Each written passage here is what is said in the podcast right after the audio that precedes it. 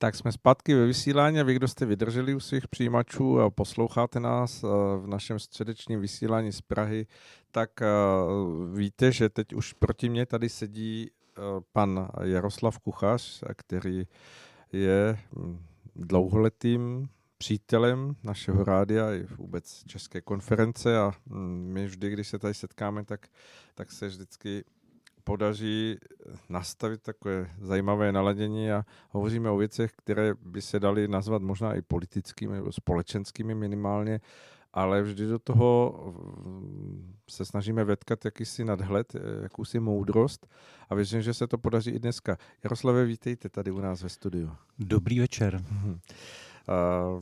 Když jsem vás uváděl ještě před eh, tou nádhernou skladbou Marie Rotrové, která určitě mnohé pamětníky zavedla do časů dětství a vzdálených dob, tak eh, jsem říkal, že se budeme dotýkat spíš tady naší České republiky nebo toho, co se děje hm, vlastně okolo nás, na rozdíl od toho pořadu s Marianem Kechlibarem.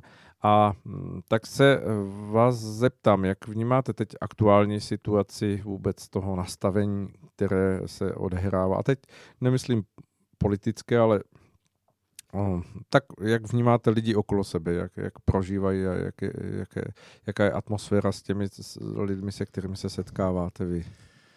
To je zajímavá otázka. Eh, já se potkám s hodně lidmi a musím teda říct, že eh, hodně lidí taky potkám třeba v autě, když jedu. A tam se jako by nic nezměnilo. No, jako jsou už znova ze stejné kolony, stejně nervózní řidiči, stejně agresivní nebo ještě víc. Spěchající. Spěchající. To je jeden, jako jeden úhel pohledu. To znamená, uh, určitě ve společnosti skupina lidí, a já neumím ji kvantifikovat, můj odhad, která to prožila vlastně tu, to jaro uh, nějakým způsobem a teď si jako vydechla, jo, jakože hurá, jako už zase můžeme žít v tom starém světě, na který jsme zvyklí, v kterým se nějak umíme pohybovat a který, který jako známe. Hmm. Jo. Já bych no. teda komentoval to vlastně jako s takovým tím smrádek, ale teplíčko. Jo, jako já jsem varoval před tím, aby jsme si představovali, že je možný se vrátit do stavu, který byl ještě v roce 2019 a takže, takže já mám velkou obavu, že lidé, kteří se vrátili bez, jakýkoliv, bez jakéhokoliv po, po naučení, tak teda budou jako v budoucnu, v blízkém budoucnu jako velmi, velmi jako překvapení, protože eh, ty hračky, které nám byly sebrány na pár měsíců, tak já mám pocit, že nám budou sebrány sebrány jako ještě razantnějším způsobem eh, v nejbližší budoucnosti. A právě ti, kteří se na, na, to nejvíc, na tom nejvíc lpí, tak ty, ty to bude nejvíc bolet, pochopitelně. Tak ono tomu přispívá i ta letní atmosféra. Krásně lidé mohou sedět venku, takže to v spojení s přírodou eh, asi přináší... Já teda mluvím o něčem jiném. To, tohle je spojení s přírodou a se, sezení na zahradě to považuji za něco, co, co je naprosto v pořádku. Tam rozhodně moje komentář nemířil, jo? aby jsme si rozuměli. Eh, Já jsem mluvil o té honbě za, Rozumím. za úspěchem a za penězma a a za, za, za zážitky, které jsou zbytné, řekněme. Hmm, no, hmm. Ta, o tomhle mluvím. To být, být přirozeně ve své komunitě se svými přáteli, s rodinou, to je něco, co naopak by mělo uh, být posilováno a to je v pořádku. Já jsem to bral zase v tom úhlu, možná jsem se nechal unést nějakými svými vlastními představami toho uvolnění nebo toho času, že on se to samozřejmě asi potkává lépe, než kdyby, eh, já nevím, byl listopad a vlastně mm, to uvolnění eh, od těch všech opatření by přišlo v listopadu, tak by to lidé vnímali jinak, než, než teď právě, že se to setkává s tím letním obdobím. To, to pozitivní na tom je, abych, protože to možná vyznělo, to ode mě taky hodně příkře, jo, tak... No je to, dobře, no, jako to, proto jste tady. No, no, ale já, já jsem, jako samozřejmě ta svoboda, jako ten pocit, jak to uvědomění si, byť třeba jako to, že jsme dneska šli do, do obchodu bez roušek, jo, uh-huh tak bylo na těch, i těch prodavačkách, prodavačích, i na těch jsem byl dneska teda nakupovat, tak jsem viděl tu, ule, u, to ulehčení, to hurá, máme tu za sebou. Jo? Hmm. A je fajn, že uh, si lidé uvědomili, ale já si myslím, že právě mluvím hlavně o těch běžných lidech, kteří teda jako pracují jako těch 8-12 hodin denně. Hmm. A uh, oni si uvědomili, jaká cena jako tý, toho, té svobody, ale v tom, ne v tom expanzivním slova smyslu, ale v tom, v tom teda, že můžou normálně fungovat. Hmm, ano, jo. samozřejmě. Tak to, to je jako na tom cený. Takže jako obecně ještě bych podotknul, a už jsem to tady myslím říkal, ale česká společnost prošla, pošla tou tím testem, já to nazývám i test, tím prošla velmi dobře, protože ta bezprostřední reakce na, na ty hrozby byla skvělá. Teď nemluvím o elitách ani o politicích, mluvím o, o obyčejných lidech. Hmm, jo. Hmm. Bez hledu na cokoliv. Je to, je to prostě jako dobrý. A svým způsobem eh, samozřejmě tam asi žádnou logickou vazbu nenajdete, ale myslím si, že ten déšť, který přišel, byl, byl určitou odměnou pro nás jako za to, že se umíme chovat kooperativně a nikoliv, že nebojujeme. Jo. Tak to je Jo, určitě i ta příroda samozřejmě naznačuje hmm. jakýmsi posunem, že, že, je tady vazba, eh, která možná je nevnímaná nebo nechtěná vnímat, ale že, že tady existuje. Dobře, jak uh, se díváte i v tom úhlu pohledu, co jste teď nastínil na to, že jsme pořád udržováni médiem, médiama takovým zvláštním způsobem, že aby jsme byli nachystaní na to, že přijde druhá nebo třetí vlna. Jak tohle vnímáte? Je to opravdu oprávněné, anebo nebo je to mm, jakási mm, mediální snaha podržet si aspoň část té, té, té společenské závislosti lidí na to, že když někdo řekne, tak a, a je to tady znova se všechno zavádí, aby lidé byli připraveni, že to tak bude. Ještě než na to odpovím, tak ještě bych chtěl říct, že tady je samozřejmě druhá skupina lidí, ta, která bude pravděpodobně v menšině a ta jako si možná prožila nelehkou chvíli, každý, nejednu nelehkou chvíli v tom minulém období, a, a nebo naopak se třeba rovnou těšila, jako já třeba, že to, že jako hurá, konečně to tady a ty změny, na které jsme čekali léta, že přicházejí. Ale Aha. tak to, takže, takže tahle skupina lidí vlastně si uvědomila, že už takhle nechce žít. A klade si otázku, co je vlastně správně, co, je, co jsou ty skutečné hodnoty, co má smysl v životě dělat, na co, čemu věnovat úsilí a pozornost.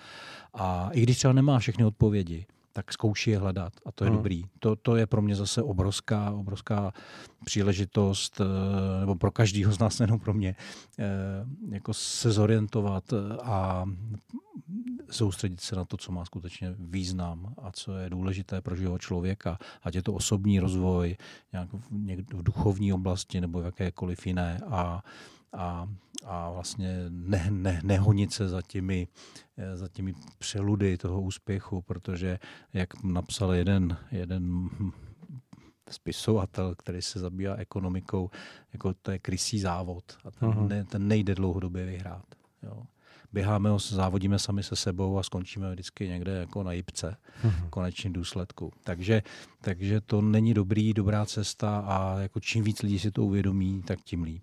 A teď teda na tu ano, odpověď na tu, jestli, na tu, na tu vaši... pamatujete. Jo, jo, jo, jo. pamatuju. Uh, média, média samozřejmě jsou různá a uh, jak já už jsem to říkal minule i předminule, že můj, můj názor je, že COVID je umělého původu a že dokonce byl i uměle šířen vědomně. Jo? Takže e, pro mě otázka jediná, která, kterou má smysl si klást, je, jestli ti, co to teda zařídili, tak jestli splnili ty cíle, které, které, tím byly které tím byly sledovány Aha. A pokud ne, tak vlastně není diskuze o tom, jestli bude druhá vlna, ale kdy a jaký vlastnosti ten virus bude mít. Aha. Jo, jestli budou tvrdší, ty, jestli bude tvrdší ten virus s nebezpečnějšími důsledky nebo ne. Takže eh, já teda si na tuhle otázku úplně pravdivě odpovídám, že nebyly asi splněny všechny ty cíle. Možná některé, a teď samozřejmě se na to může dělat z různých pohledů. Jo. Zase možná bych tady naskočil do toho, do toho, eh, do těch rovin jako mainstreamová, konspirativně duchovní, jo, jako jak hmm. jsme kdysi použili ano, ano. Tenhle, ten, ten, tyhle ty tři úhly pohledů, tak eh, v tom mainstreamovém úhlu pohledu samozřejmě dostat lidi do, do strachu a ovládat je tak, aby, aby se prosadilo víc regulací, víc zákonů, které e, budou fungovat e, v neprospěch lidí a naopak budou jako po, podporovat moc korporací. Aha. Tak to, tohle se děje a je to, je to proces, který běží někde na pozadí, je odváděna pozornost. Eh, nás všech od těchto těch věcí a eh, myslím si, jako, že to je něco, co, co běží vlastně jako na pozadí pořád. Jo? A teďko, teďko, takže, takže to může být jedna z odpovědí na to, proč média vlastně to pořád přeživují.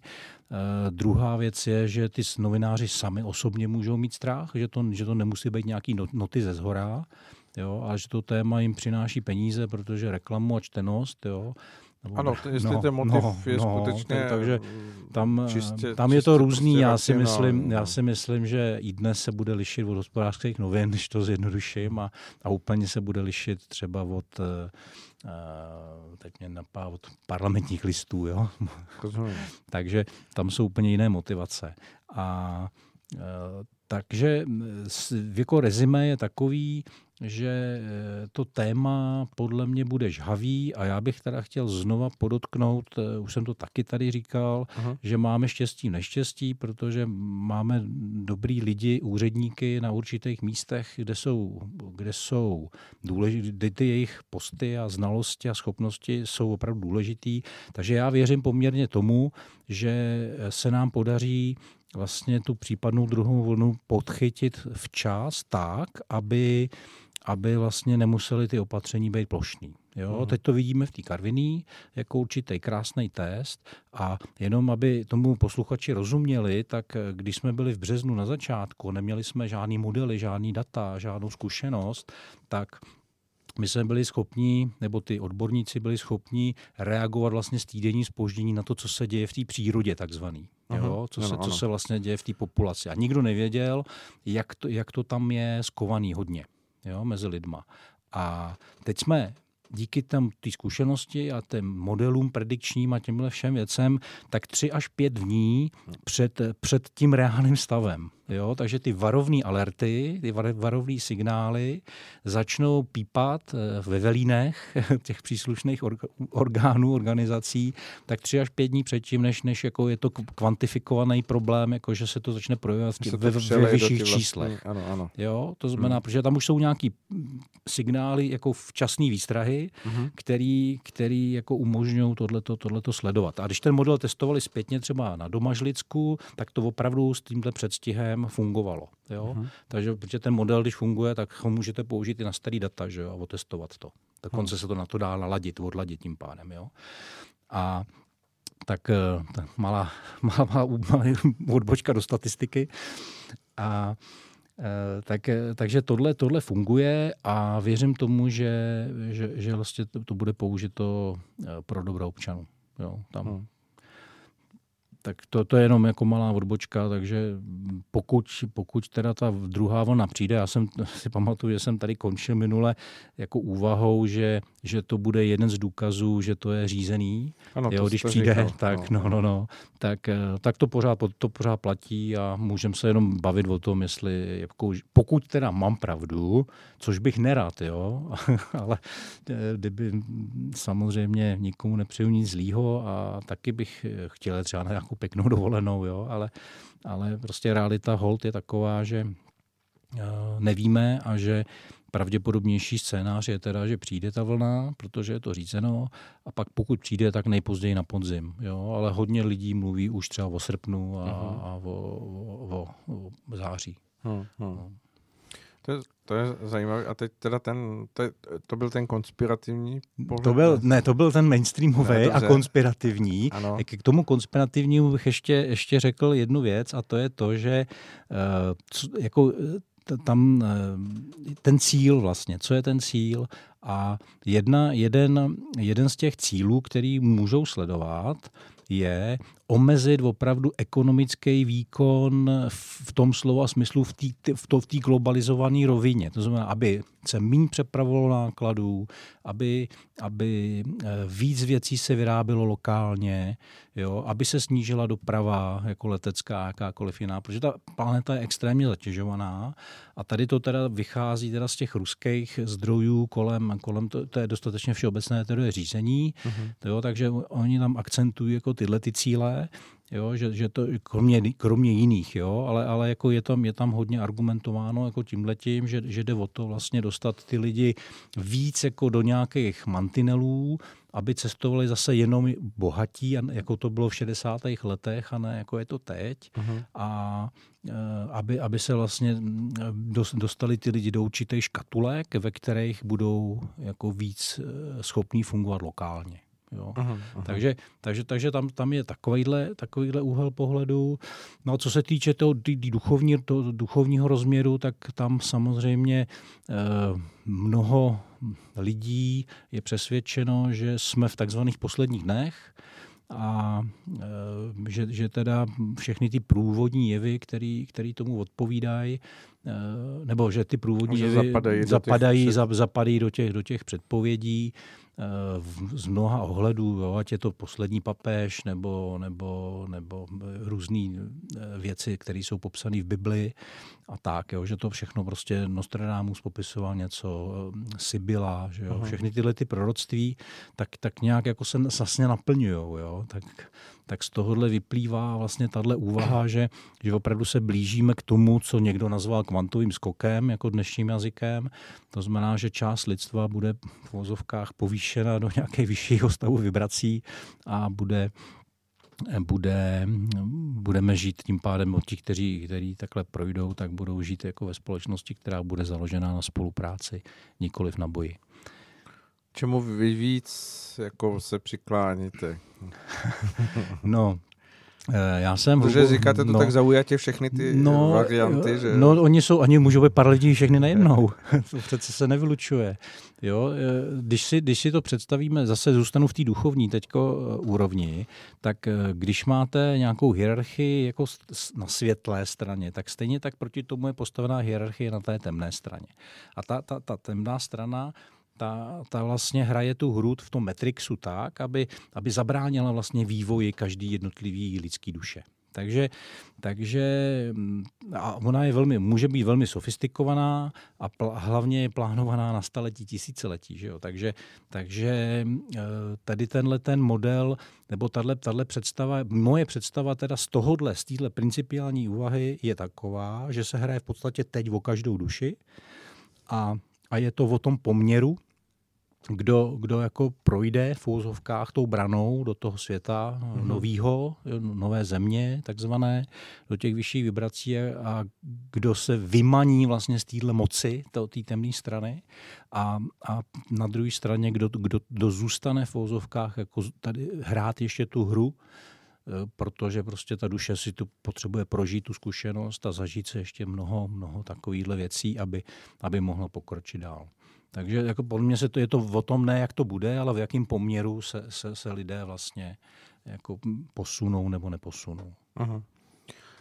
Dobře, ale tak eh, když se tedy vrátíme k té eh, realitě, jakoby k tomu, co dejme tomu je před námi ještě v rámci tohoto roku, tak eh, z těch signálů, dejme tomu, že, že pořád jako je tady nějaká informatika o tom, o tom, že jsou nějaké lokality, nákazy a celosvětově nebo i u nás, tak to berete, že, že to kopíruje ten fakt, anebo že to je eh, takové jako pořád jako držení nějakého eh, stupně žhavosti, která když bude potřeba, tak se jenom jako přidá.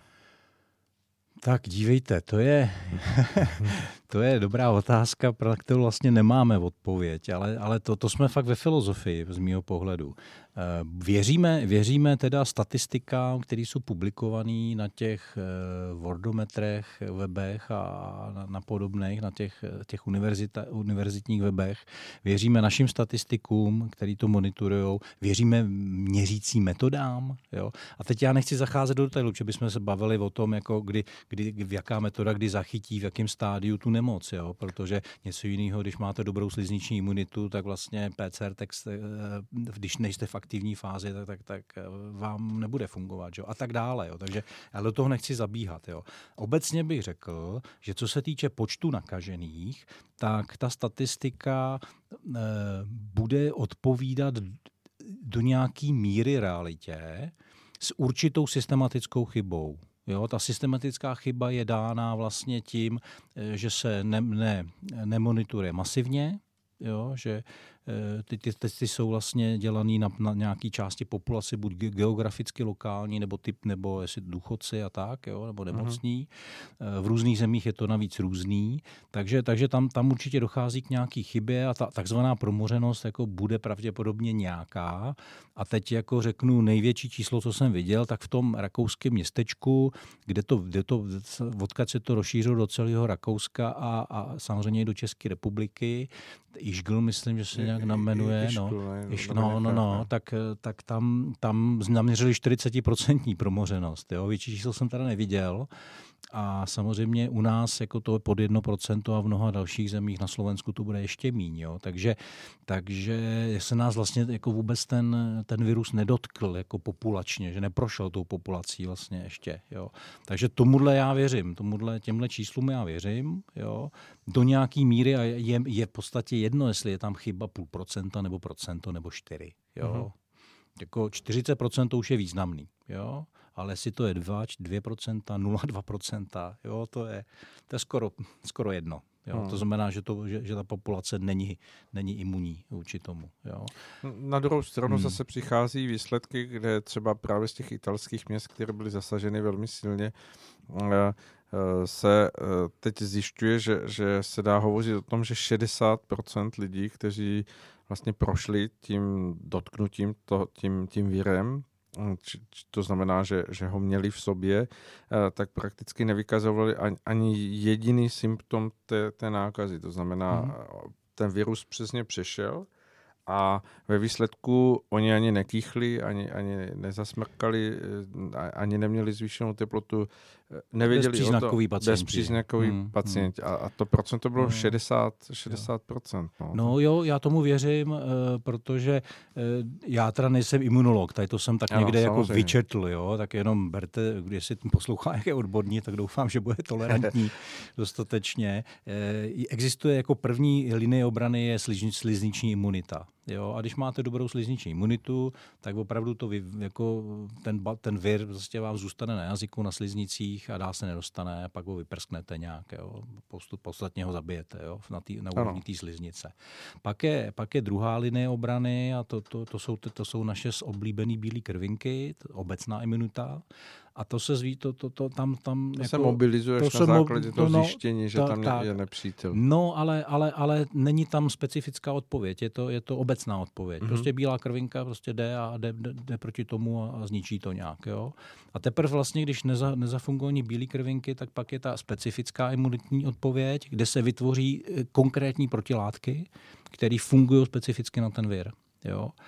A a, a teď vlastně tohleto se dá měřit různě. Jo? Uh-huh. Třeba, třeba tu, když te, podle mě ty takzvaný, těch 60% to je to, že, že prostě to měli tu imunitu slizniční, že fungovala jim, anebo maximálně ty bílé krvinky a bylo to stejné, stejně jako reagují na obyčejnou chřipku, jo? nebo na angínu, nebo, nebo, uh-huh. nebo, nebo, nebo, no, jo, jo. Na jiný no, typy jak, no, přesně, viru nebo i bacilů, jo? Takže, eh, takže tady tam, proto je to tak složitý. Jo, že, vlastně, že vlastně se to nedá, ty protilátky, vlastně specifické protilátky jsou až té třetí úrovni a, a proto vlastně nevíme úplně jo, jak to je. A jedna věc je, že vy v listopadu můžete být jako velmi, můžete mít velmi dobrou imunitu a, a chytíte to na, jako na, zachytíte to na té slizniční úrovni a za půl roku, protože jste prošel něčím, jo, nějakou chorobou nebo psychickým stresem velkým nebo něco a můžete tu imunitu mít rozhozenou a už to, už to nezachytí, jo,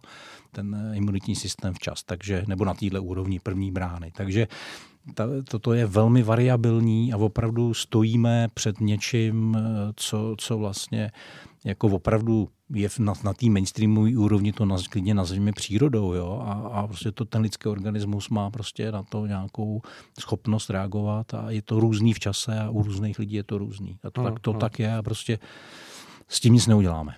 Eh, zachytil jsem takový zvláštní jakoby hm, nástin eh, toho, že eh, na podzim se ta případná mnou, která přichází takřka pravidelně, a že může nastat ale právě díky tomu udržování té, té neustále jakési toho varování a takovéhoto nastavení, to, že, že mnoho lidí sice onemocní chřipkou, ale Eh, ta panika u nich naroste právě tím, že nebudou schopni v tu chvíli rozklíčit a, a samozřejmě buď se budou dožadovat, aby byli vyšetřeni, což znamená velké zatížení zdravotních e, zařízení, anebo naopak jako e, ti lidé zůstanou někde a budou, budou vlastně prožívat sami v sobě někde nějaký, nějakou obavu, že opravdu mají nějaké onemocnění, protože ta chřipka může mít i vážné průběhy jako sama o sobě, nebo nemusí to být nic.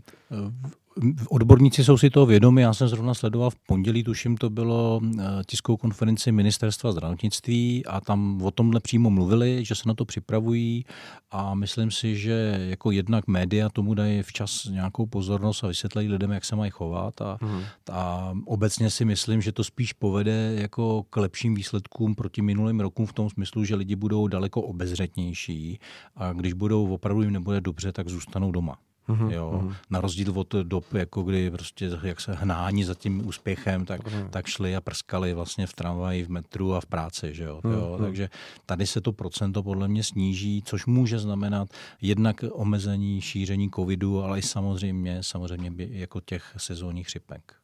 Teď mě dovedl právě mm, k tomu bodu, kdy jsem se vás chtěl zeptat, na, na, na ty ekonomické dopady pandemie, jak je vidíte, protože samozřejmě jedna věc je od všechna ta opatření imunologů, eh, epidemiologů a druhá věc je ten jakýsi pořád strašák, o kterém se z různých úhlů pohledu hovoří, že to teprve přijde na podzim a, a že se to bude nějakým způsobem nasčítávat dle toho, jak prostě eh, firmy nebo společnosti nebo nějaké instituce které jsou závislé na tom ekonomickém běhu, eh, budou kolabovat nebo kolísat v tom svém fungování?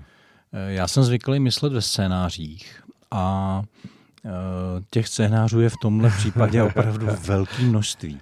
A já teda tu otázku chápu tak, že se ptáte, jaký budou dopady po první vlně, když by nepřišla druhá. Jo? Eh, ne, já se ptám už na tu druhou. Aha. Eh, protože eh, když nepřijde koronavirová vlna, přijde chřipková a rozklíčit to bude určitě jako já vím, že to popisujete tak, že, že média budou určitě v tom hrát nějakou roli nějakého jakoby přenositele těch informací, aby lidé jako to byli schopni rozklíčit, hmm. ale přesto si myslím, že se to může potkat. A kdy, i kdyby lidé zůstali doma jenom kvůli tomu, že, že se budou bát chřipky, tak i to může eh, fungovat v tom ekonomickém nasčítání těch vlivů. Já vůbec nevím, jestli vám na to mám odpovídat. že kolik lidí postraším teď, když nám to odpovím upřímně. No, no, no tak jako to Víte, popište tak to já, já, a můžeme vycházet já, já, řeknu toho, jednu, že... já to řeknu jednou větou. A že to může být lepší. Že, že, že když to budete chtít se doptat, tak se doptáte a bude to vaše odpovědnost. ne, Dobře. tak dívejte, kdyby, kdyby druhá vlna nepřišla, tak to, co bude následovat, bude ekonomická krize, s kterou se nějak popasujeme, někdo hůř, někdo líp eh, a Eh, ale bude to jenom o tom, jestli se trochu máme líp nebo hůř. Jako nebudeme ne, nebude mít hlad, budeme mít teplo a tak dále a tak dále. Jo? Uh-huh. To, je, to je ten dobrý scénář. Eh, v okamžiku, kdy přijde druhá vlna, a bude to opravdu vlna, nebude to jenom jako taková ta, eh, tento driftování, který teď ano, sledujeme ano. v Evropě. Ano. Jo, já teď mluvím jako o Evropě. Lokálně třeba tak, jenom. já mluvím o Evropě, jo, protože to je důležitý protože nejde o nás jenom. To, tady to nezná hranice a jako samozřejmě je velmi důležitý, co se bude dít v Německu z ekonomického pohledu. Uh-huh.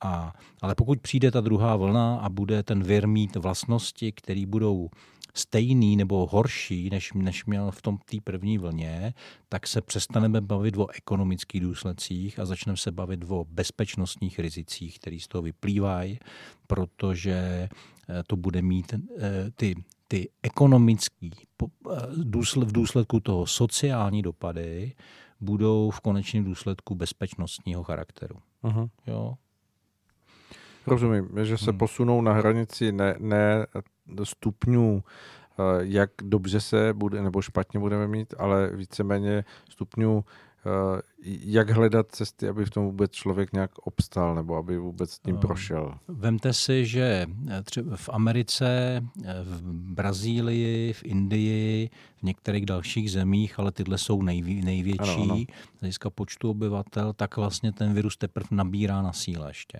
Ano, ano.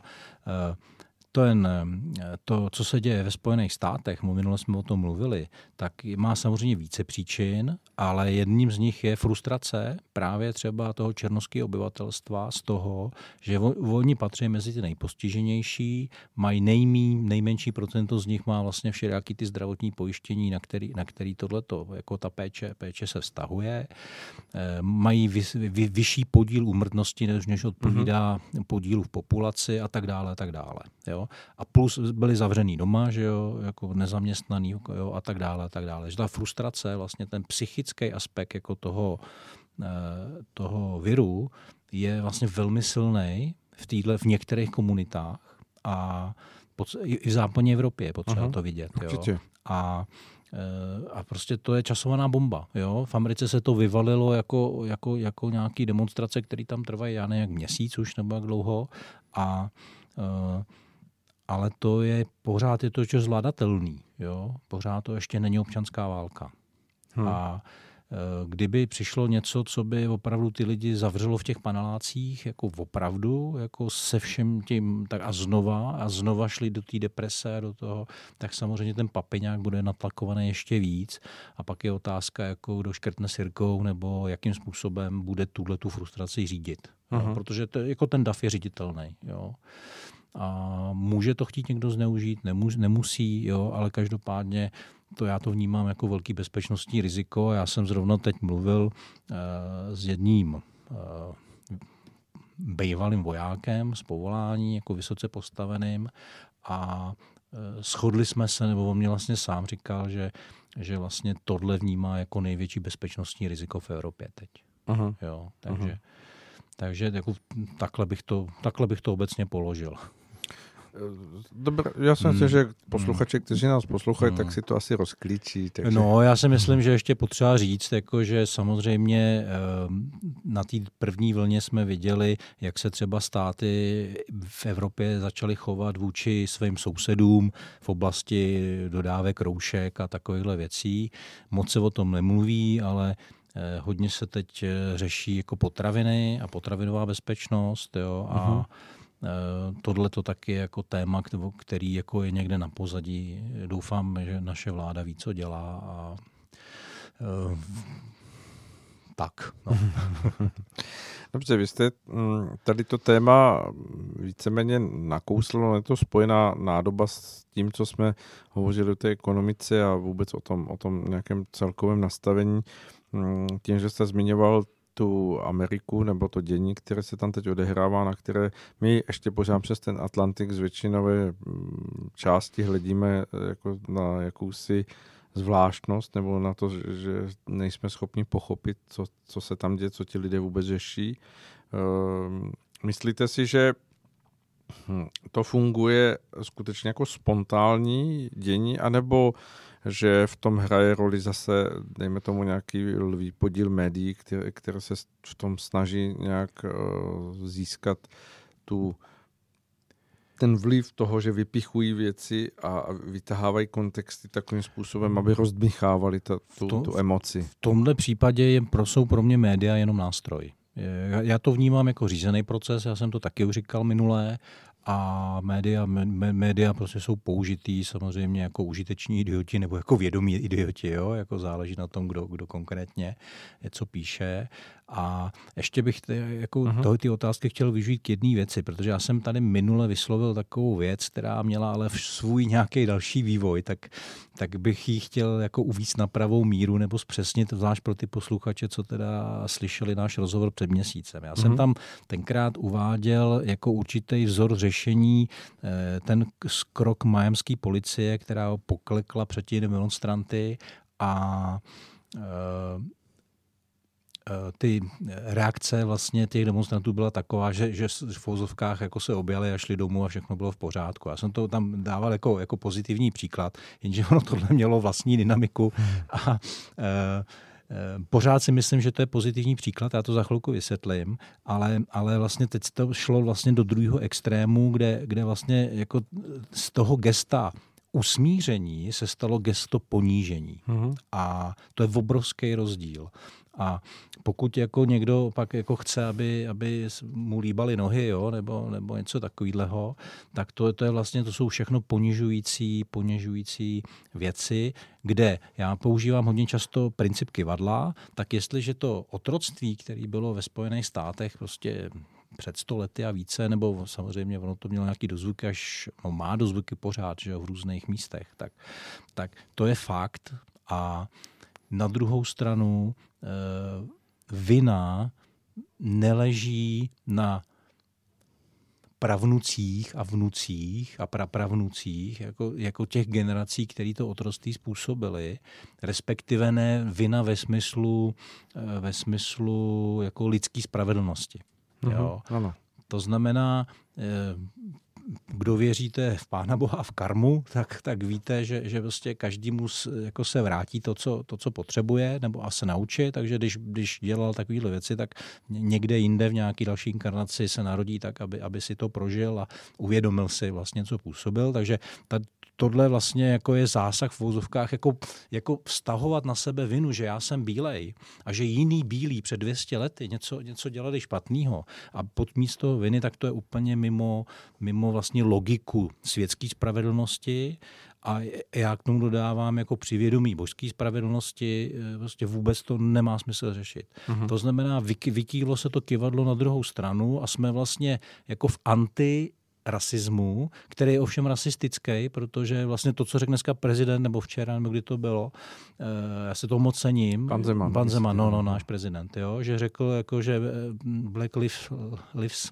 Matters Eh, je rasistický vlastně, že jo. A je to jasný, je to logický, protože jako vši, když, když řekne jako vši, všichni, všechny životy jsou cené, no.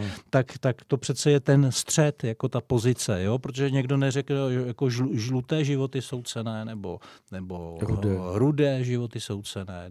A já tady jako vegetarián bych tam ještě dal toho, to prasátko a slepičku a, a to, a to bych je úplně teda v tom zamotal hlavu, ale to už nikomu nevnucuji, prosím vás. Jo. Každopádně, každopádně eh, kivadlo vykýlo na druhou stranu a je to, zase je to zneužíváno proto, aby ta společnost se destabilizovala, aby, aby eh, vlastně tam ty pocity viny a strachy jako se aktivovaly v té v bílé populaci a, a, a ta společnost byla ovladatelnější.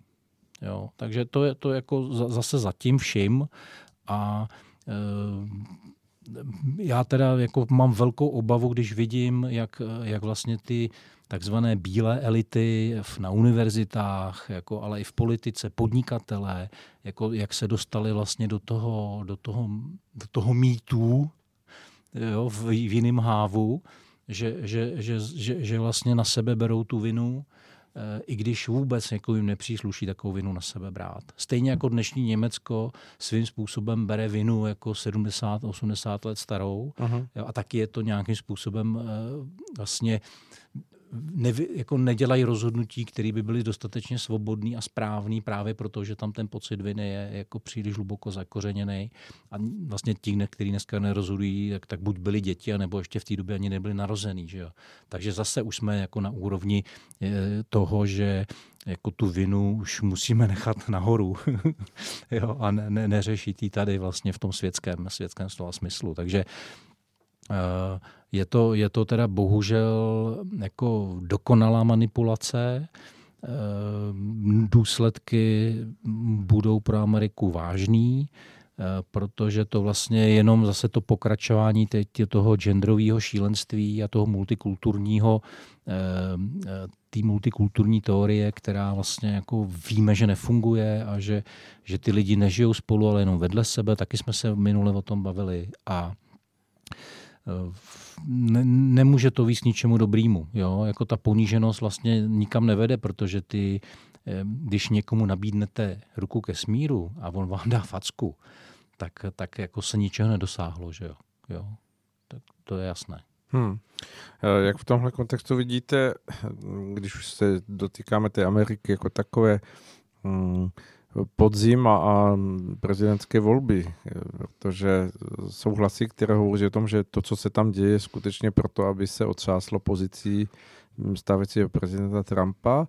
A na druhou stranu jsou hlasy, které říkají, nemohl si přát lepší předvolební kampaň, než to, co se teď děje, protože ten, ta, ta reakce té mlčící většiny bude taková, že teď jako se všichni obávají nějak adresně za sebe vystoupit, ale, ale vlastně v těch volbách eh, budou hlasovat eh, svým hmm. způsobem tak, aby vlastně pokračovalo to, kde cítí větší bezpečí a to je, to je pro, pro ně asi v stávající době ten pan prezident Trump. Jo. Marian o tom nemluvil? Ne, ne, my jsme se no, drželi Evropy. Že on napsal jsme... článek no, z, no, no. pár dní zpátky no. na tohle téma, kde ukazuje vlastně ten vývoj volebních preferencí, který uh-huh. jako vyrostl směrem k Bidnovi, že jo? Uh-huh. A, a je otázka, do voleb je ještě půl roku, skoro, ano. že jo, pět měsíců a za, za tu dobu se pravděpodobně stane ještě hodně věcí, které můžou jako zamíchat kartama, takže Určitě. je to těžký, těžký předvídat. Mě jenom trochu mrazí jedna věc a to je, že nástup do funkce e, nového prezidenta, ať to byl kdokoliv, je 20. ledna 2021 a ti, kteří se zabývají astrologií, tak když se podíví na 21. ledna 2021, jaká je tam konstelace, tak, tak mě to teda nenechává úplně klidným. Hmm. Jo, takže uh, tam uh, je, je, je, já doufám jenom, že, že, že zvítězí z nějaký selský rozum jako v té Americe a že um, na druhou stranu ta manipulace je obrovská a ta demokratická strana vlastně a její reprezentanti dneska teda opravdu hm, převážné většině Eh, jsou vlastně, jedou vše, ve všech těch agendách, jako, které jsou protilidský ve své podstatě, hmm. jo, to, různý ty, ty, ty, ty gender věci a, a tady, tady to dmí, rozmíchávají ten rasismus, jdou do toho extrému eh, toho ponižování se a tyhle ty věci. Že jo. Eh, vy to asi víte, že, jo, že většina, že v těch městech, kde to bylo největší, tak tam všude vládnou demokraté, uh-huh. že jo, ve Spojených státech. Jo, tam ty zóny bez policie a že jo, tohle to. já, já si vlastně jako říkám, chybí selský rozum, ale na druhou stranu teda já se snažím na všechno dívat i pozitivně. Jo. Uh-huh. A, a říkal jsem si, helejte, jako to tady vlastně už bylo, jako velká francouzská revoluce, že jo. To bylo, jako, jako ty lidi vlastně e, reagují na nesnesitelnost toho, jak ta společnost dneska funguje, jo. A hledají nějaké řešení. A že je anarchistický, a že teda jako po 14 dnech pochopí, že teda policie je potřeba, jo? protože ne všichni jsou jako slušní beránci. a beránci.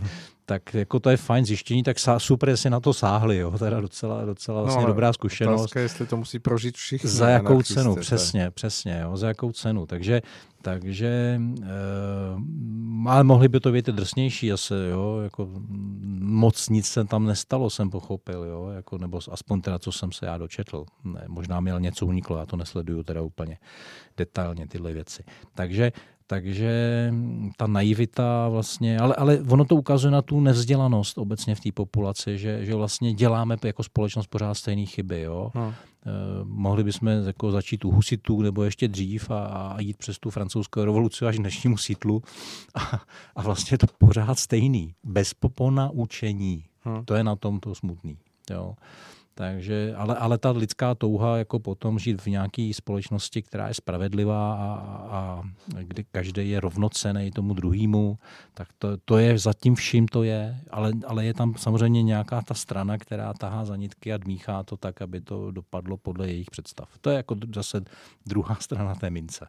Hmm. Ale, ale pořád já tam se snažím vidět tu lidskou touhu vlastně dosáhnout nějakého eh, spokojenějšího života eh, ve spolupráci.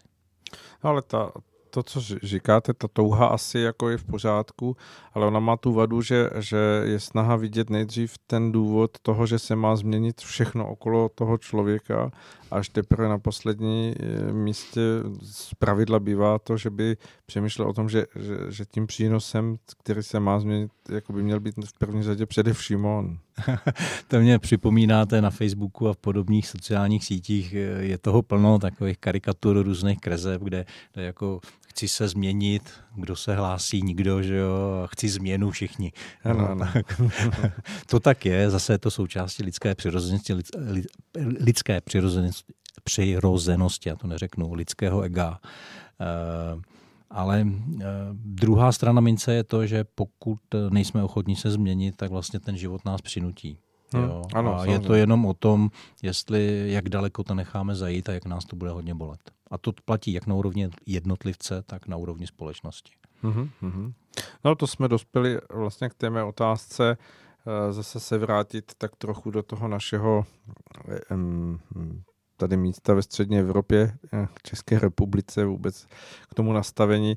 Stále jako vnímáte, že, že s tím vším procházíme v té nějaké eh, průměrnosti toho, mm, když bychom jako vzali ty, to nejnižší a to nejvyšší, že ten průměr, který vychází, že, že jako obyvatele České republiky tím mm, procházíme víceméně jako v tom lepším nastavení, v tom lepším naladění. První, co mě napadlo, můj nejoblíbenější statistik na světě říká, že průměr je svině. takže, takže já už jsem tady to rozdělil, rozdělil českou populaci do dvou skupin. On je ve skutečnosti mm-hmm. samozřejmě daleko víc. jo, no. ale, ale když se na to podíváme třeba z pohledu toho takzvaného normálního rozdělení, to znamená ten klobout takzvaný, tak eh, bych řekl, že ten průměr České republiky nebo ten uh, je, že jsme na tom líp než v mnoho, v mnoho jiných zemích jo, z tohohle pohledu. To už jsem to říkal, ta česká společnost v průměru teda ukázala Eh, jako daleko větší schopnost kooperovat a, a jako určitou citlivost druhým. Jo? A že tady je 10-20% lidí, kteří tu svobodu považují za, za, za to dělat, že si můžu dělat, co chci, bez ohledu na to, jaké to má důsledky pro ostatní. To tady je a zůstane. To, to, to je normální v vozovkách. To platí zase do toho profilu eh, společnosti psychologického, jo, tahle statistika. Jako máte lidi, kteří mají vysoký a nízký IQ, nebo jsou sociopati jo, tak zrovna tak jako je tady 10-20% lidí, kteří mají tu, tuhle představu o svobodě, ale je tam zase i 10-20% lidí, kteří mají tu představu o svobodě, že, že teda stát a všichni je musí úplně chránit. Jo, uh-huh, jako uh-huh. to je druhý extrém, ano, ano. jako, že nejsou ochotní přezít odpovědnost za svůj život. Uh-huh. Jo? Takže to jsou zase, to má nějakou tu gausovskou křivku a tohle v tý, ale, ale říkám, jako z mýho pohledu jsme obstáli jako v tom testu. Hmm. Jak v, kom, v tomhle kontextu vnímáte třeba hm, snahy teď vlastně sotva se uvolnily ty možnosti, eh, tak se uskutečnili nějaký nám, náměst, hm, setkání nebo různé snahy na náměstích eh, a ta reakce společnosti na to byla taková víceméně Eh, že to přišlo a jako kdyby se to ztratilo, berete to jako dobrý signál, že, že víceméně lidé tomu nepřikládají takový význam právě tomu té hm, snaze okopávat kotníky a za každou cenu vyvolávat konflikt? Hmm, do, víte, to je složitý v tom, že se na tom dá dívat z různých eh, pohledů. No, tak no, no. Podívejme, a, aspoň a já, já, já dám aspoň zase ze tří, jo. V mainstreamově, tak jo, tak mainstreamově, mainstreamově je to tak, že Uh, vlastně lidi jsou rádi, jsou rádi, mají, řeší si svý problémy, jsou rádi, že nemusí nosit roušky, že, že to v podstatě i pod, část koalice jako se shodla, že, někde v mnoho opatření mělo hlavu a patu vládních. Jo. Vidějí teda, že čísla volebních preferencí eh, pomohla spíš ano, že jo, částečně sociální demokracii. Takže, takže eh, ten boj proti tomu, aby, aby vláda padla, tak vlastně už jako vzdali a teď spíš už jako cílej jako na volby, že jo? aby vytvořili podmínky pro to, aby ty strany toho demobloku se mohly dostat do lepších, do lepších aby dostali lepší výsledky. Takže už se tady plánuje prostě na rok 2021 a, a ta, ta odezva té společnosti, takže to je ty, kdo to řídějí a, a odezva té společnosti je vlažná prostě z těch psychologických důvodů. Jo? Je léto, je, je jako řeší si svoje hmm. věci, samozřejmě ta kavárna vždycky bude aktivní a vždycky tam nějak, nějaká skupina lidí přijde, ale eh, oni, oni si neuvědomují jednu zásadní věc a to je prostě zase princip jenom akce a reakce. Že jako vlastně čím víc budou křičet a nadávat na vládu, na Babiše, tak eh, tím víc budou ty, ten jeho volební elektorát upevňovat v těch jeho, jeho pozicích a budou mu schopni ty lidi, jeho voliči, odpouštět ty věci, které by mu za normálních okolností hmm. neodpustili. Hmm. Takže je to úplně kontraproduktivní. Já vlastně se ptám, jestli třeba jako mináře neplatí babiš. Jo. jako ono to tak fakt někdy vypadá. A, e, protože jako to nejsou hloupí lidé. Jako já si vlastně říkám, jako jestli, jestli to je vlastně ta frustrace, z toho, z, bez, z té bezmoci, že s tím nejsou schopni nic udělat z pozicí ano, Babiše, anebo, anebo vlastně je to zase jenom řízený proces, jako který jenom tam nevidíme ty, ty nitky řídící. Hmm. Jo protože to moc nedává smysl. Ale jako já, protože znám jako ty lidi, já jsem se mezi nimi pohyboval, v té pražské kavárně, že jo, takže, takže já bych řekl, že to je spíš ta frustrace a, a neschopnost, eh, neschopnost eh, myslet strategicky a takticky. Mm-hmm. Mm-hmm. No a vnímáte, že, že eh, ta doba, která samozřejmě před námi ještě pořád nevím, jak se vyvine, že by mohla jakoby v, tom, v té nějaké hm, nastavenosti těch eh, toho, co se bude odvíjet, eh, na jedné straně vytvořit tu zápalnou směs, jak jsme o tom hovořili, a na druhé straně eh, škrtnout tou jiskrou, jako v, i, i tady v Čechách, že, že jako... Mm, tady to budou mít hodně těžký, jo, e, protože Eh, ono vlastně kromě těch, eh, těch eh, globalistických sil, řekněme, což tady reprezentuje ta pražská a brněnská kavárna a voliči zelených a pirátů, což je dohromady těch 15% lidí. Jo? Protože myslím si, že voliče ODS a sociální demokracie z toho prakticky můžeme vynechat, ty mm-hmm. běžný voliče. Zase tam bude nějaká část. Ano, jo? ano, Ale tak mluvíme o 20% populace, která je vlastně ideologicky zblblá, jako chce tu globalizaci, tak 80% lidí to nechce, 75 až 80. Hmm. A bez nich vlastně se nedá vytvořit atmosféra, která by měla jako sílu něco změnit eh, jako v 89. Protože ta rezistence vlastně těch 75-80% společnosti bude velká, bude to prostě tlumit. A víte, že bylo 300 tisíc lidí na letenský pláni, nebo oni říkají, že i víc, a vlastně to vůbec nemělo žádný dopad. Právě proto, že ta zbyt, ten zbytek byl rezistentní. Takže pokud pokud, ono se může stát jenom jediný pravý opak. To znamená, že těch 80% lidí se opravdu naštve. Ano, jo? Ano. A půjde a, a, a, půjde a tady tyhle ty, tady tuhle tu naivní generaci, bych řekl, jako vlastně umravní nebo dá, dá do nějakých mezí. Jo. To spíš jako vidím, že, že tohle, jako, tak já tomu říkám pro sebe konzervativní revoluce, mm-hmm. což zní zase dost hrozně teda, ale, ale spíš jako pokud by něco přišlo jako ze spodu, jo, tak by to bylo jako s tímhle, s tímhle směrem. Jo. Jako věřím tomu, že jako Němci prostě jednoho, jedné chvíle řeknou dost jo, mm-hmm. a se svým, se svým, se svou organizovaností a smyslem pro pořádek ten pořádek udělají. Jo. Mm-hmm. Ale, bude to, ale bude to vlna ze spoda, bude velmi rychlá, ale efektivní. Jo podpořená samozřejmě určitýma konzervativníma silama v bezpečnostních složkách. No, to je no. zřejmý a to, to bude jako výstřel z Aurory, jo, ale nevíme, co bude ten spouštěč a kdy. Jo, ale jako ta, ta, je to připravený to samý podle mě v podhoubí ve Francii, eh, v Nizozemsku, v Itálii samozřejmě. Jo, takže, takže tahle vlna nastane a jenom je otázka, kam hlu, jak hluboko bude muset padnout, aby, aby, aby, aby to prošlo. A naše země zaslíbená zase s tím projde sametově. jako vždycky. to, to zní až téměř idylicky, to, tak myslím, že se dostane no. na, na, na závěr našeho povídání a hmm, tak uh, asi, asi je to dobře, že to tak zaznívá, že hm, my s tou naší eh, zvláštní českou povahou asi tím projdeme tak, že, že se to tak nějak přeskládá. Hmm. Nebo myslíte, že já? No, já jako povaha, víte, já o tom hodně přemýšlím. Hmm. Když se na to podíváme, teď, teď teda se přejdu do toho duchovního pohledu, když se na to díváte jako na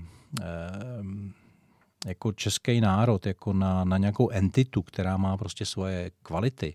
Jo, když ten vesmír má fraktální charakter, tak vlastně jednotlivec se skládá nebo se, se složí do rodiny, do, do rodu, do, do národu uh-huh. jo, a ten národ reprezentuje vlastně nějakou duchovní kvalitu a nějaký směr a nějaký cíl, tak, tak vlastně ten český národ byl vždycky, jako, jako já, já jim říkám kverulanti, jo, my jsme byli vždycky kverulanti, jo, ať e, jsme šli do 9. století nebo před to, pak e, husiti, že jo, doba, doba kolem Bílé hory, a, a vždycky ta druhá strana nás jako klepla přes prsty nějakým způsobem, aby jsme vždycky jako se probudili zase, a zase nás klepli přes prsty. Takže to je taková, taková nekončící příběh. A, a teď jsme jako ve stejné ve stejný fázi, takže e, já to vnímám tak,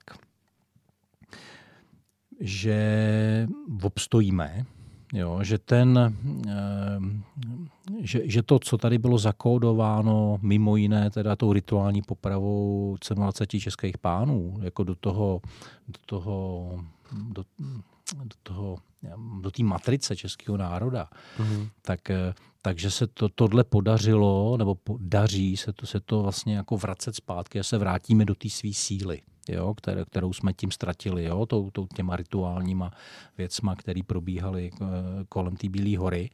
A uh, takže, takže jako lev se probudí v jednu chvíli. jo. Já, to, já to vidím, fakt jako to vidím a vidím i konkrétní skupiny a lidi, kteří opravdu jako to mají jasný, čistý srdce prostě a, a to není o nějakých o nějakém intelektu, ale to je o tom mít srdce na pravém místě a ve správnou chvíli se postavit na správné místo. A dějiny vždycky neznikají tak, jako že, e, že to je jako celý uřízený ve smyslu e, jasného scénáře. No, no jako, že, jako, že, jako, že, že jako, když ta společnost se dostane do nějakého stavu, tak pak je jenom otázka, co, jako když, když řekněme, máte ten, ten prach mm-hmm. jo, v nějakém poměru, tam jsou ty látky, tak pak je jenom otázka, co je ta jiskra, která to spustí. Že jo? Mm-hmm. A takže t- ten prach jako postupně se tady připravuje jo, a, a, a jenom je otázka, kdy a kde jako to bude zažehnuto, jakým způsobem. Mm-hmm. A a já jsem v tomhle právě optimista, že, že, že to bude ta konzervativní revoluce, nikoliv, nikoliv jako nějaká a návrat ke starým tradičním hodnotám, k tomu, co je opravdu přirozený pro člověka a ne k, ne k těm všelijakým umělým věcem, experimentům. experimentům. A hlavně, ale teď mluvím jako ještě jako z roviny toho těch posledních dnů, jo? Že, uh-huh. že to není jenom jako na úrovni nějaký dvousetletý vlny časově nebo, nebo dvacetiletý, ale je to tady, já tam vidím tu mnoha tisíciletou vlnu, jo? Jako, která opravdu změní celou planetu. Uh-huh. A a, ale Česká republika v tom bude hrát nějakou jako roli a já bych řekl, že jako relativně významnou a opravdu jsme na to připravováni a můžeme se na to třeba podívat i tak, že v 15. století, no v 16. bylo na území Evropy zhruba 530, tuším, územních celků, které vykazovaly podstatní znaky suverenity. 530, uh-huh. jo, přes 500 řekněme. A dneska je to 30. Jo, a my jsme mezi nima. To je vlastně malý zázrak na to, jak jsme malí. A je to jeden vlastně z takových podpůrných argumentů, že, že to není náhoda a že, že teda ta naše role, naše role je nějaká. A teď samozřejmě, když řeknu Čech, Moravan, Slezán, tak eh, ne všichni víte, jak je to s těma genama tady na našem prostoru. Tady prošly všechny ty armády tak. a zanechali tady genetickou stopu. Ale, ale to není, podle mě to není v genech, ale podle mě to je právě v tom duchovním jo, v, tom, v tom, co je nad tím, nad těma genama. A to je ta matrice českého národa a, a ta, je, ta je silná a, a sílí a projeví se ve, ve správnou chvíli. Hmm. No, tak eh, je to jenom o tom, jak my jako jednotlivě vlastně se k tomuhle proudu přidáme, aby jsme nepodlíhali strachu a beznaději a, a hledali, hledali vždycky cestu, jak z těch věcí, které přijdou ven. Jo. A je to, je to vlastně je to pořád to samý. Jo. On to říká ten Jordan Peterson, a Jordan, já nevím, jak se to čte, se anglicky asi, jo, Kanaděn. Můžete číst no, no, Jordan asi, no. Jo, jo. A, a ten, ten vlastně říká, jako, ty, jako všechny ty jeho videa, když je sledujete, tak vlastně to má jednoho společného jmenovatele. Stavte se k věcem, jak přijdou a projděte jim a jak nejlíp umíte. Hmm. Jo? Neutíkejte před tím. Ne, Čestně. Ne, no, prostě. prostě postavit se čelem k věcem hmm. no, a projít tím. Tak a to je, to je všechno. Takhle to stačí. jo, asi to zní takto jednoduše, ale asi oba dva, my, my, my dva a samozřejmě mnoho našich posluchačů víme, že bez té duchovní složky, bez toho přesahu, bez toho určitého jako vnímání těch vyšších souvislostí, eh, častokrát i když tam je eh, ta jednoduchost, tak tak eh, se přesto v mnohých situacích člověk nedokáže orientovat, že přeci jenom to uvnitřnění a to, o čem vy jste hovořil na začátku, že k tomu samozřejmě mohl být využitý i ten čas, který jsme měli daný teď na jaře v tom, v tom utlumení těch věcí, tak uh, bude to zúročení v té duchovnosti nebo v tom posunu k tomu jakému si vyššímu stupni vnímání a, a, a moudrosti eh, nesmírně důležité. No, já teda si tady dovolím trochu polemizovat, hmm. ačkoliv rozumím přesně vašim slovům, tak já bych řekl, že tohle je nutné až od určitý úrovně,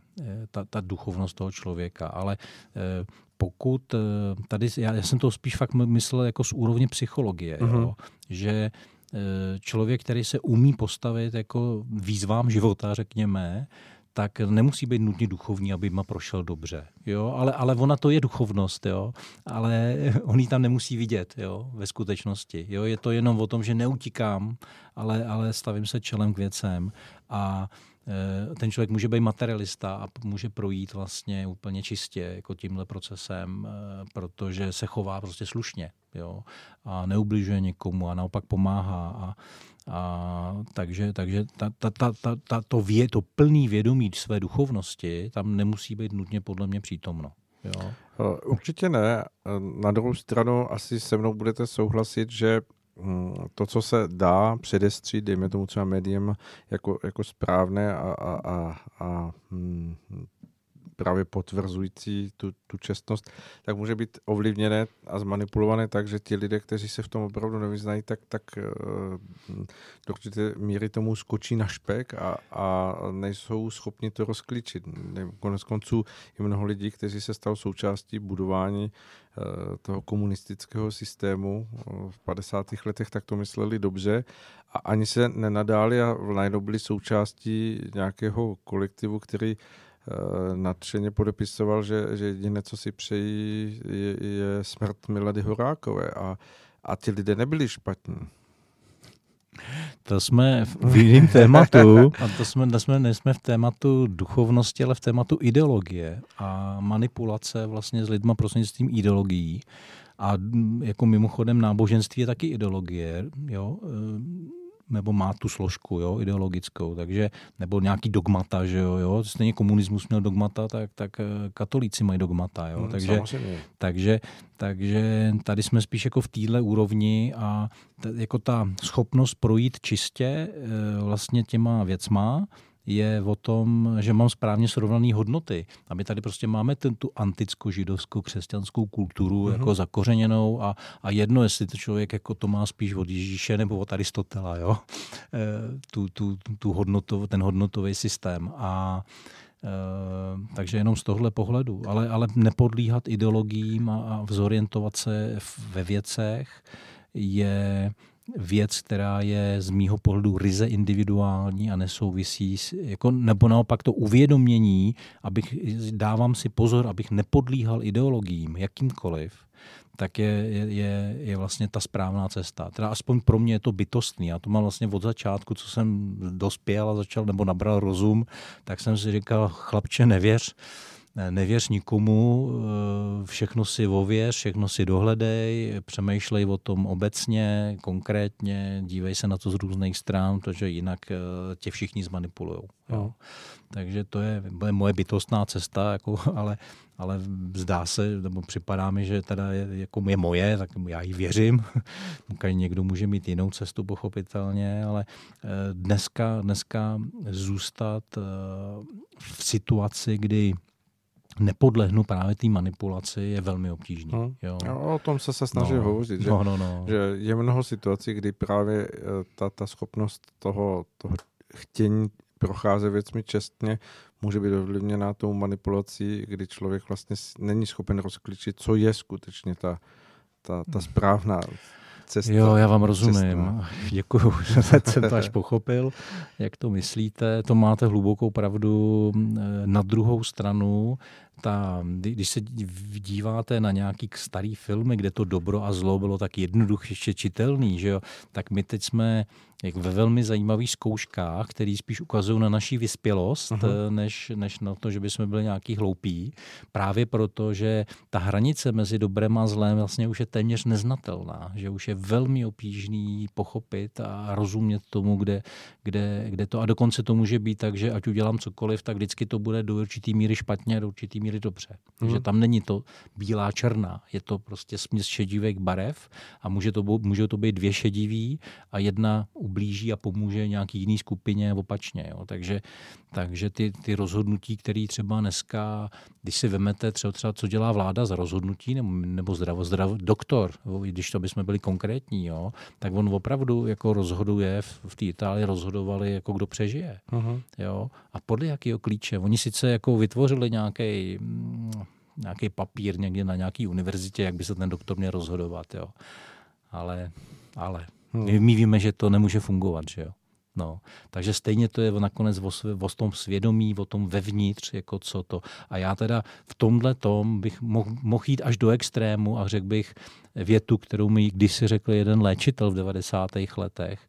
A on mi řekl, i ten největší debil rozezná, co je dobro a zlo. Jo, a já bych jenom doplnil, pokud je schopen se naladit na svý srdce jo, a, a dívat se na to srdcem. Takže srdce to rozpozná vždycky. Uh-huh. Jo, ten rozum, ale je potřeba k tomu trochu povypnout na chvíli aspoň. A to je to těžké. Dobře, mm-hmm. uh, tak teď nevím, jestli jsme úplně na závěr naše posluchače nezamotali víc, než, než, než je zdravo, ale věřím, že, že to asi všichni zvládnou dobře.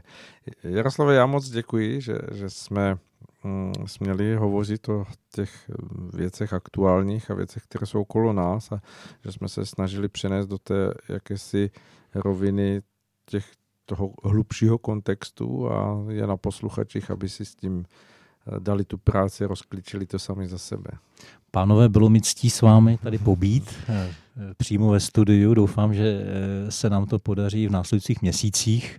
No. Po tom Skypeu to není úplně ono a bude to zároveň ale ta ukázka toho, jestli jsem měl pravdu nebo neměl.